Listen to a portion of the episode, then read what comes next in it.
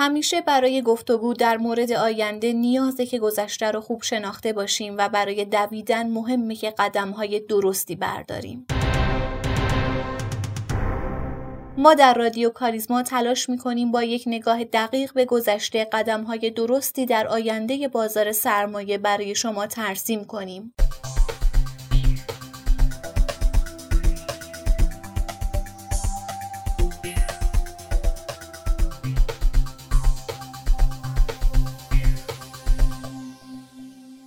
سلام اینجا پادکست کاریزماست و شما در حال شنیدن ششمین اپیزود این مجموعه هستید من آرام نظری با همراهی میسم رحمتی کارشناس اقتصاد و کارشناس ارشد مدیریت مالی اتفاقات مهم بازار سرمایه در هفته گذشته رو مرور می کنیم و نهایتا به سیمایی از هفته آینده می رسیم. با ما همراه باشید.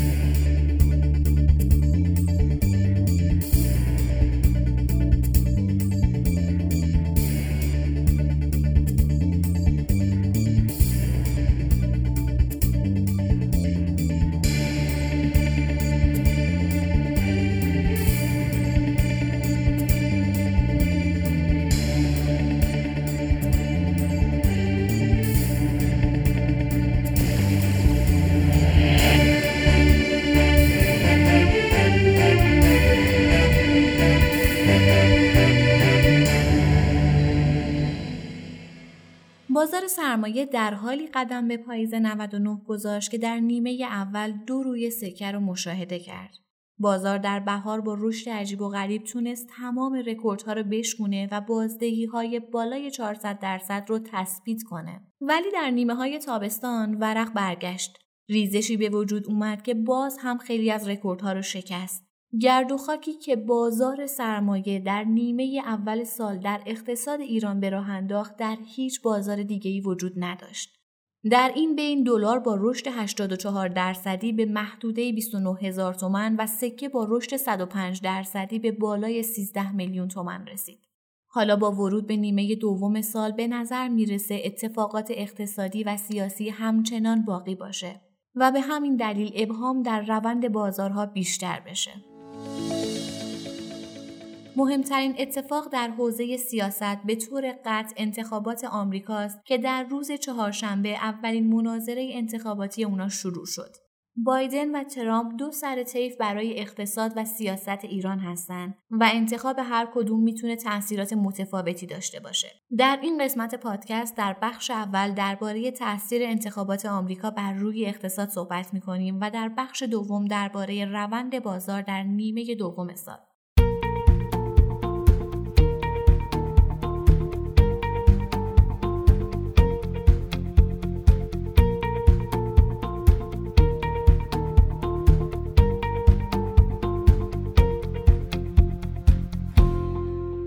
جناب رحمتی انتخابات آمریکا چقدر و به چه صورت روی اقتصاد ایران تاثیر گذاره؟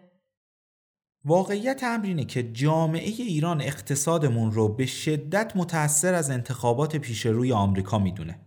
به عنوان مثال الان در جامعه وقتی صحبت از انتخاب دوباره ترامپ میشه دلار رو روی اعداد چهل تا پنجاه هزار تومن می‌بینه و برعکس با انتخاب بایدن کاهش شدید دلار رو پیش بینی می‌کنه اما واقعا یه اقتصاد این همه تاثیرپذیری داره؟ قطعا خیر. برای بررسی اثرگذاری انتخابات آمریکا بر روی اقتصاد ایران باید سه موضوع رو در نظر بگیریم.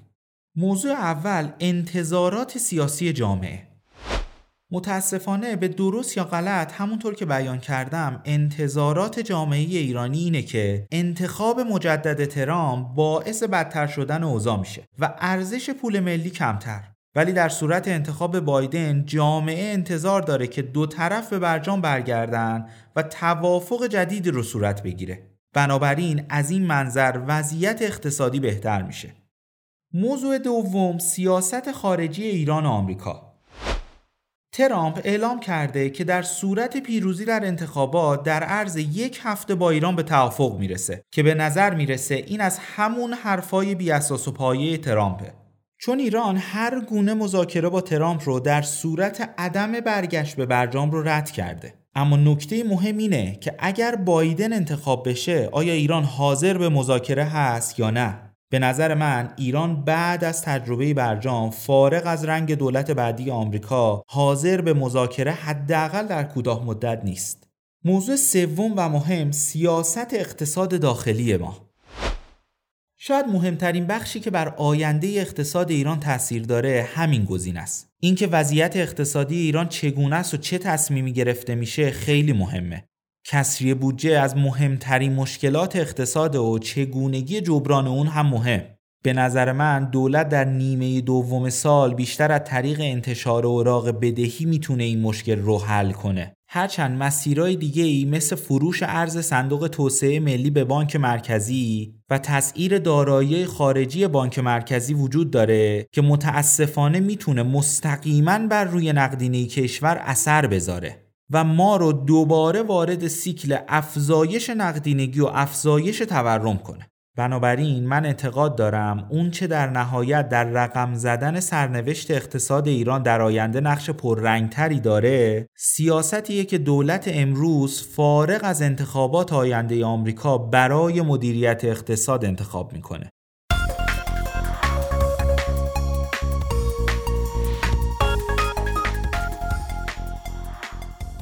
نیمه نخست سال 99 از جمله سختترین دورانهای اقتصاد کشور بود. تورم افزار گسیخته و شک آور در کنار مشکلات تمام نشدنی کسب و کارها و رشد اقتصادی منفی، افزایش نابرابری اقتصادی به خصوص از لحاظ ثروت و دارایی، نوسانهای گسترده و جهشهای ادامه دار در بازار ارز تنها بخشی از های این شیش ماه بود. شاید در وضع کنونی نشه اسم ابر تورم رو به کار برد ولی تورم در حال حاضر واقعا افزار گسیخته شده و انتهای اون هم نامعلوم.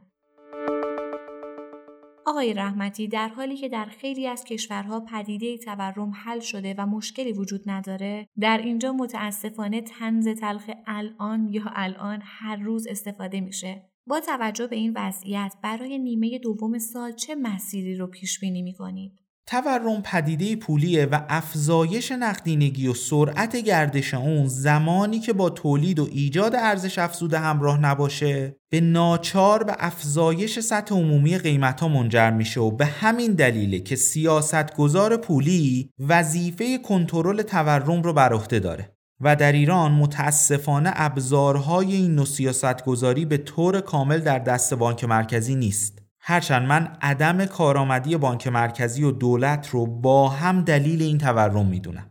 در کنار همه این عوامل بروز پدیده پول داغ توی اقتصاد کشور به عنوان سوخت این آتش داره کار می‌کنه.